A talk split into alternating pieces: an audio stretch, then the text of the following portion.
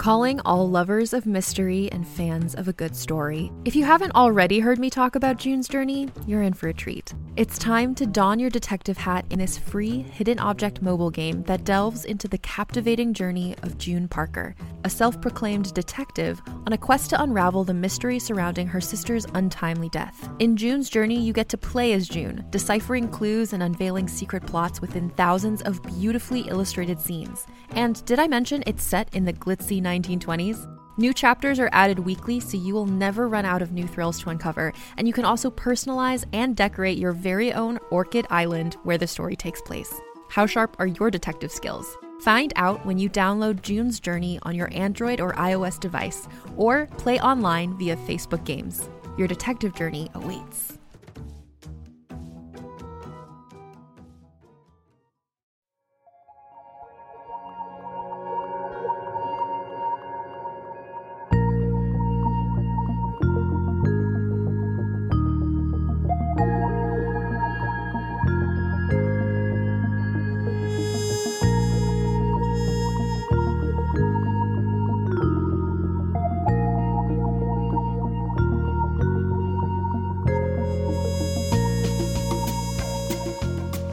This is Self Made by M. Darusha. Chapter 23 Dex left Free Robots, and as he walked down the street, he messaged El Presidente and cancelled his room. He settled the tab and copied the invoice to Ivy for her records. He continued down the street and stopped in at the store on the corner for another one of those extremely expensive bottles of water. While he wandered the aisles of the store, he booked his return train ticket. He would have a few hours before the overnighter ran, but he was happy to hang out at the train station. As much as he might like the physical world, he'd decided he'd had enough of the people here in Guadalajara. Since he had time, Dex decided to walk to the train station. It was only a few clicks, and the map he'd originally used on his way into town would show him the way. It was late in the day now, and the lower humidity and heat made for a comfortable walk. Once he found his stride, he pinged Annabelle, she answered and opened a voice channel. So, what's the good news? she asked, her voice light. Hm, Dex grunted. I guess the good news is that I'm on the way to the train station. You're done with being a world traveler? For now, Dex answered. There isn't anything keeping me here, and I have to go back to work day after tomorrow. You didn't get anywhere with Bish? Annabelle asked, her voice hardening a little. Dex grunted again and sent a copy of the audio track from his recording of the meeting. She doesn't strike me as dangerous, he said. Crazy, maybe, but not dangerous. I'm not sure you're seeing the situation clearly, Annabelle said, and Dex sighed aloud.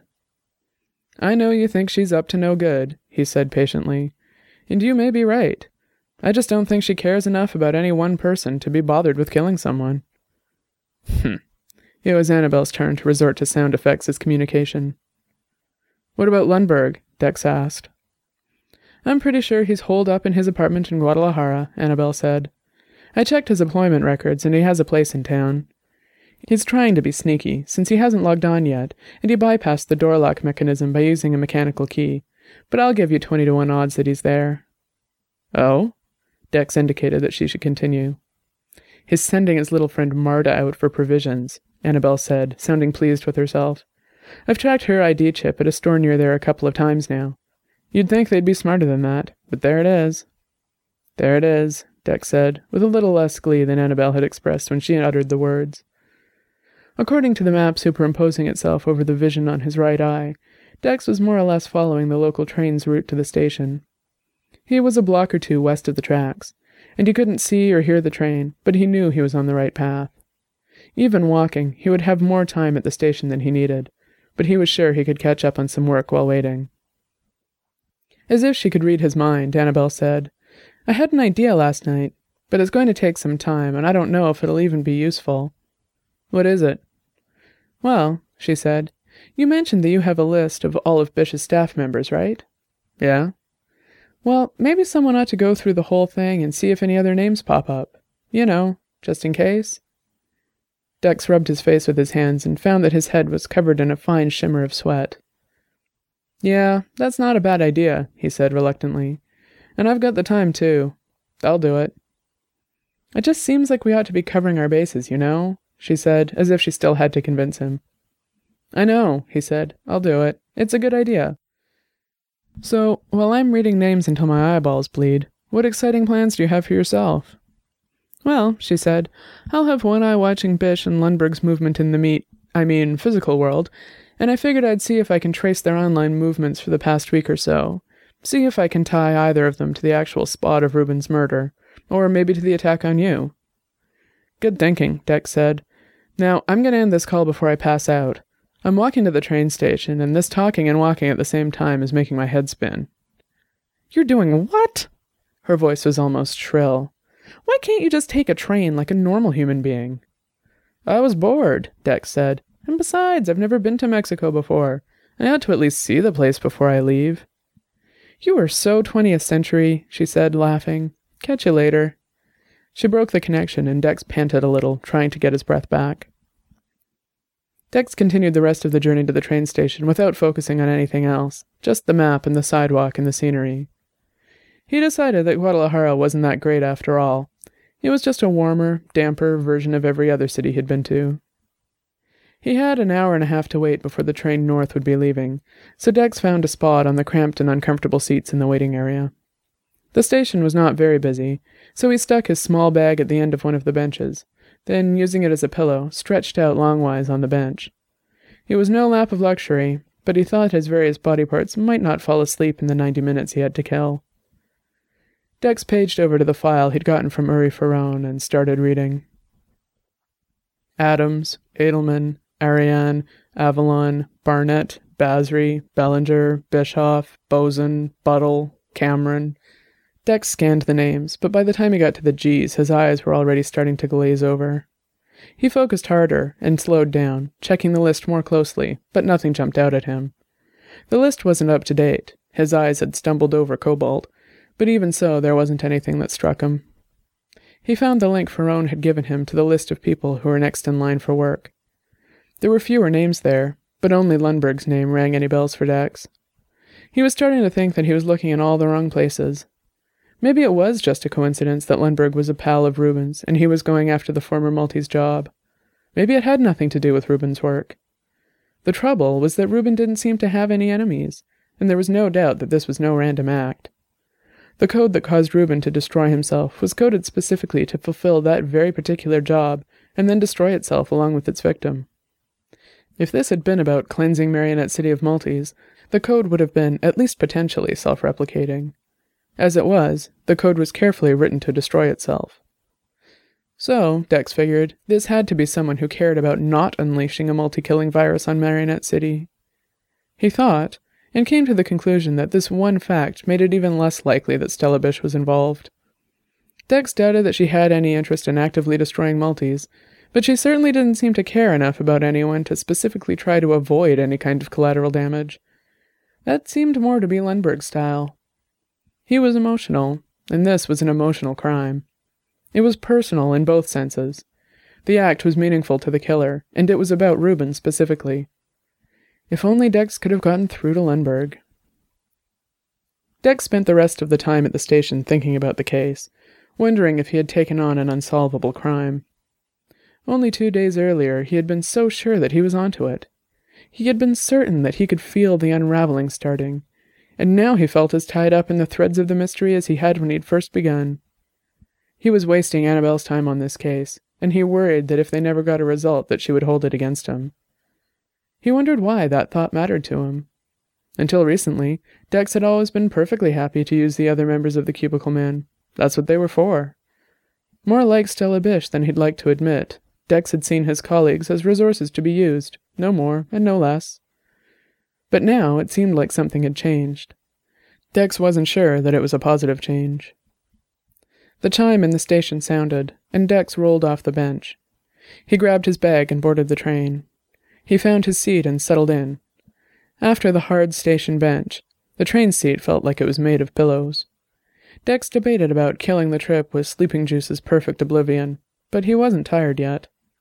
His brain couldn't take thinking about the case anymore, and although he found that he wanted to talk to her, he didn't know what to say to Annabelle. He paged over to his video collection and opened up his viewer. He picked a recording of a night from what he thought of as the end days, after Max decided to move, but before he actually did. They were lying on the floor of the apartment, listening to music like usual. The song was fast, with a strong and steady beat. The track was maybe ten or fifteen minutes long, the notes jumbling together but still distinct, with a rhythm that somehow drove into Dex's body, lifting and carrying him along the crests and troughs of the song. Even hearing it now, sober, and with the gulf of time between himself and the moment, he felt the hypnotic effects of the music on his body. There wasn't a lot to see in the video record. They didn't talk during the song, each lying on their separate patch of floor, eyes closed, a private journey fueled by the music. Those were the moments that were the hardest to explain, and the ones that he missed the most.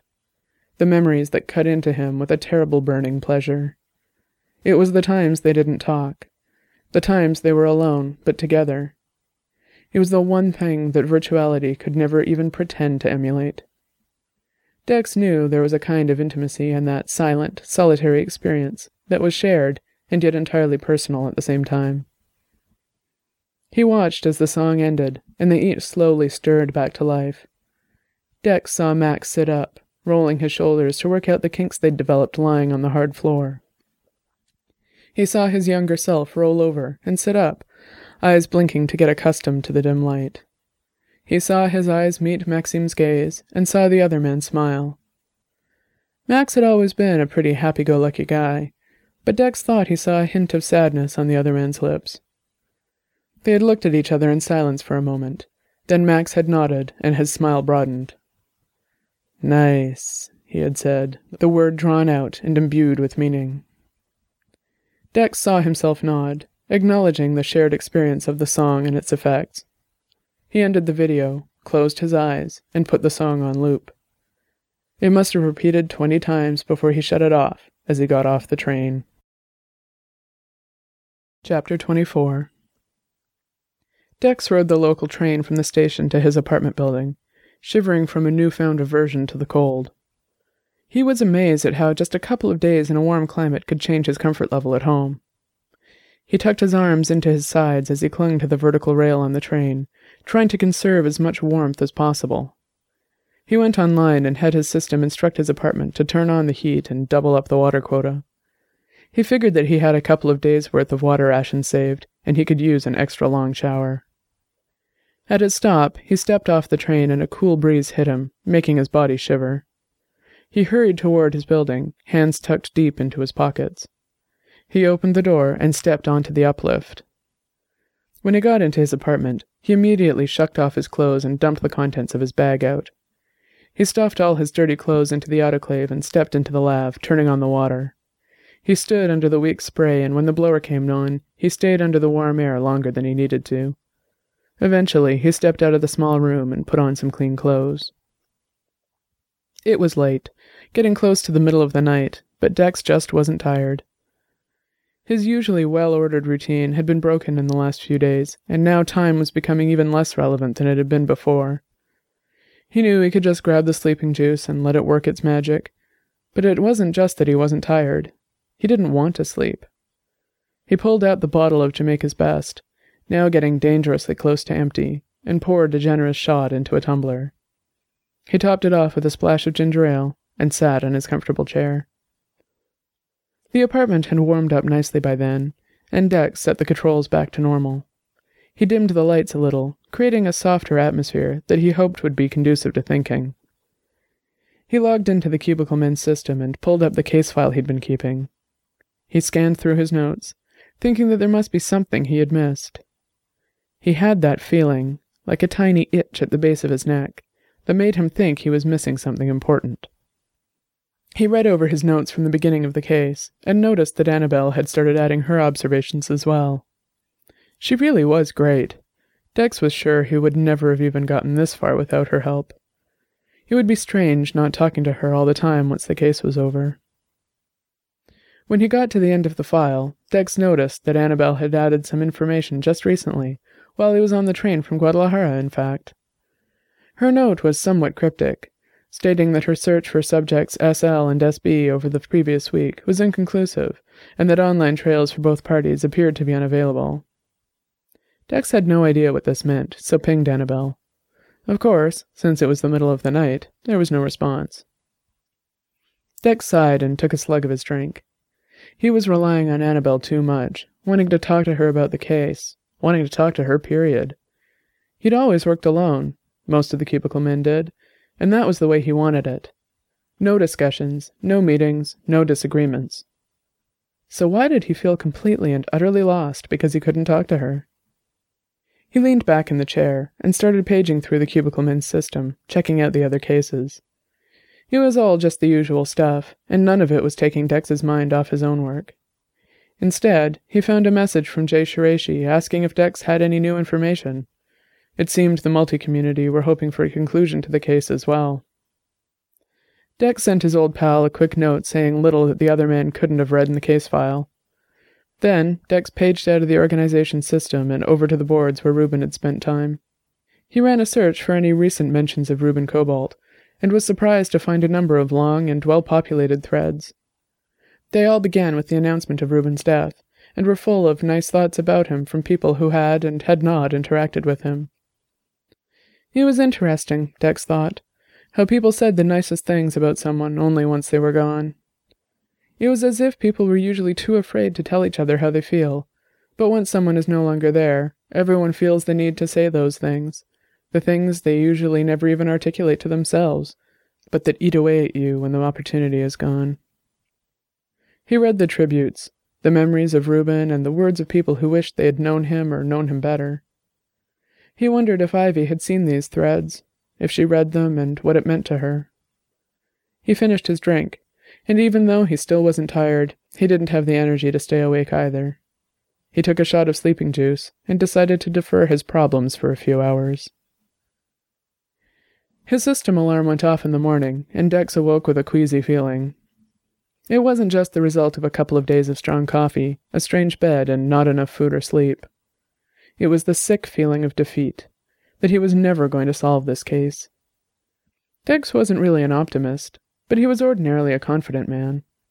However, this morning the sense that he was missing the key to this problem was overwhelming. He took a drink of flying fish, and it sorted out the physical symptoms, but his mind was still unable to focus. He was dejectedly drinking his coffee, now weak and tasteless in comparison to the brew he'd had at Free Robots, when Annabelle pinged him. Dex felt his heart rate increase, and he silently chided himself for the reaction. He swallowed, cleared his throat, and answered Annabelle's call. Hey, what's up? he said. You called me, right? she said, her voice light. That should be my question. Oh, yeah, Dex said, now remembering his research from the night before. I was reading the case notes, and you added something yesterday. What was that all about? Oh, that. Annabelle's voice turned serious, and she sounded less than thrilled. I have news, or, more accurately, no news. No news isn't good news, is it? Dex asked. Not for us, it isn't, Annabelle said. It turns out that both Sterling Lundberg and Stella Bish were off on their little offline retreats when Reuben got killed. Shit. Shit indeed, Annabelle said. It doesn't prove anything.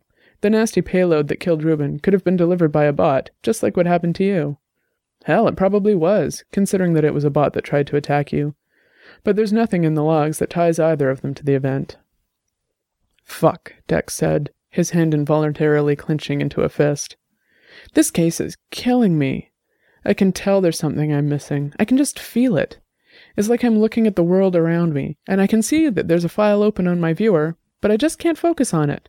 It's maddening. I know it feels like we aren't getting anywhere, Annabelle said, her voice softening. But I believe you'll get it. It's just a matter of time. You've got the knack, Dex. You just have to let it come. Thanks, Dex said, unconvinced. I hope you're right. Me too, Annabelle said and laughed. I'm gonna go and let you do your thing. I'll let you know if I find anything, okay? Yeah, Dex said. Talk to you later. He broke the connection and poured another cup of coffee. That nauseous feeling had passed into the tingly, itchy feeling again. Dex was convinced that he had seen, read, or heard something that just wasn't sinking in. He pulled up the case file and started poking through his notes again. He was hoping that he could see the information with a fresh view, but instead it was like the words were swimming before his eyes. He decided to try a different approach and put together a cross reference script. Because Dex kept recordings of every meeting or conversation, his case file was naturally divided into discrete sections of information based on when he'd recorded it. He'd made some manual links already, but there might be something else that went together. He knew that even with the script he'd have to go through the results carefully, but at least it was a different way of looking at it all. He knew he'd have at least half an hour to kill while the script was running. Dex glared at his half full coffee cup, wondering if it would be a waste of perfectly good rum to top off the foul brown sludge with the last of the liquor. He decided it would be, and dumped the coffee down the drain. There wasn't enough room in his small apartment to properly pace, and he couldn't face a video, or even music now. Without even realizing what he was doing, Dex paged over to Uri Faron's storefront. He found himself looking at the options available, although he had already come close to memorizing Faron's price sheet. He wished he'd never heard of Faron's service. Knowing that he could do something about his memories was, in many ways, worse than the memories themselves. As it was, he'd known for some time that he was unhealthily obsessed with his past, but he could live with that. Knowing that there was something he could do about it, that he could choose to remove the memories and therefore change his life, that meant he had to decide. He had to choose what to do. If he removed the memories, Dex felt that it would be like he was denying his past, that part of his life that he felt was more important than anything else he'd experienced. Yet, if he chose to leave things the way they were, that meant choosing to live with the pain, choosing to be a slave to his memories. There seemed to be no way to win. A chime sounded, and Dex was saved from this debate when he saw that his script was finished. He paged over to the report that it had generated, and he began to read. Mostly, the script had found connections that Dex already knew about. Lundberg and Bish, Jay Shiraishi and Reuben, Marta and Lundberg's day job. There were others, though, and Dex spent some time checking up on each of the items. Even though he was specifically looking for items that had previously fallen through the cracks of his logic, he almost missed it. A name that was only ever at the periphery of the case, a person he'd only ever spoken to once, and even then it was as an aside. A name that popped up so unexpectedly that he hadn't even recognized it. A name so unfamiliar that even when his script pointed it out to him, he nearly let it pass by. Rena Bellinger. Ivy's friend who never knew about Reuben and had nothing to do with the case. Rena Bellinger, who was also on Stella Bish's staff list. Rena Bellinger, who was a top rated programmer with the same firm as Ivy and who worked as a contractor for Stella Bish. Ivy found his contact information for Bellinger and sent her a vague yet forceful invitation to meet with him online later that day. He pinged Annabelle and briefly told her what he'd found. I'm coming, Annabelle said, her voice brooking no argument. Not in person, you aren't, Dex said, equally forcefully. She doesn't need to see me, Annabelle said, but I want to be there. You owe me that much, Dex. Dex knew it was true. He did owe Annabelle a lot. She had become as much a part of this investigation as he was, and it was only fair that she be a part of this conversation. But he didn't think he could do his job with Annabelle's voice in his ear. After much wheedling, Annabelle agreed to keep her voice connection off and to just patch into Dex's recording feed of the meeting. They spoke briefly about the plan, then Dex prepared to meet Bellinger over drinks in Marionette City. You've been listening to Self Made, a novel by M. Darusha Wehm. Find out more at darusha.ca slash self-made. That's D-A-R-U-S-H-A dot C-A slash self-made. The theme music is After Hours by Twilight Archive. Find out more at magnatune.com. Thanks for listening.